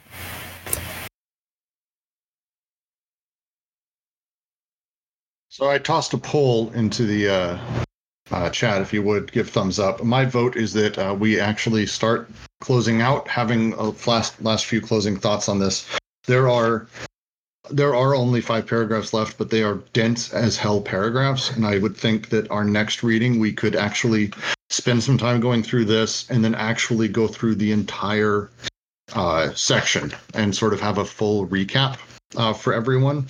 Uh, the next handful of sections are all going to be, I think, easily doable within two hours. So this is our last one for a bit that is going to be long, and I think it's worth us going over all the ideas. So uh, it looks like everyone seems to be agreeing with that in principle, so we are going to do that for now. Uh, is there any last thoughts on the reading today before we start closing out? Um, first, let me apologize for Oedipalizing myself in, of all readings, anti-Oedipus. I was actually just going to, I was riding my bike, but I just wanted to contribute as well, because I think it, it's interesting what you said, uh, Brooks, about how like society is kind of like already Oedipalizing these narratives. But I think, you know, we, we, I, I agree with everyone that we should also be cautious of the way that we kind of like read in, easily read these things in in our own analysis, because even the example of Flint and other things, like there's so many subtle ways of taking away people's agency in these narratives. Are like, oh, it's all provocateurs, it's actually all about the father. And it's, I feel like it, the very Deleuzian thing in this scenario to do would be to just take a step back from that and think, okay, well, maybe there's actually really ex- explainable or, or even not, but there's other reasons that lead people to do these things that might be strategic, they might be a lack of strategy, they might be all kinds of things. But like, yeah, the, the, the, those infantilizing moves where it's like people people can't riot because they want to, it's because they're being manipulated. People can't make bad coalitions because they think it's a good idea, it's because they, they worship the the state as a father figure. And I mean, I know that stuff's happening, and I think they would probably say there's an aspect of that reality as we are Oedipalized, but that there's always an excess to that, I guess, and that maybe that's what we should be thinking about in relation to like stuff that's happening now. Well, I agree, and I think there's a Uh, we we may want to, instead of waiting a week, actually we use re- tomorrow's review session to finish off the last few paragraphs and then do a review of the section overall. We'll talk through that, but for now, I think uh, we're approaching the two o'clock mark. Uh, I want to thank all of you for joining. To uh, reinforce Alyosha's point, the reason we like having so many of you here is all of you have valuable lenses to see this through, and all of us have our own lens, and it's very difficult to see your own bullshit and to see what causes you to sort of dismiss things. And I think all of us are trying to get away from that. Uh, certainly, it's the intention of this text. So uh, please get more involved. Start posting. Uh, let's have some discussions, and uh, let's uh, try to regroup again tomorrow and see what we can get through. It should be a really great time. And uh, thank you all for joining. Um, please stay safe out there. If you join any of the protests, Uh, be watching them, be watching for comrades, be watching for friends, be watching for fellow Deleuzians. Um, it's a terrifying place out there right now.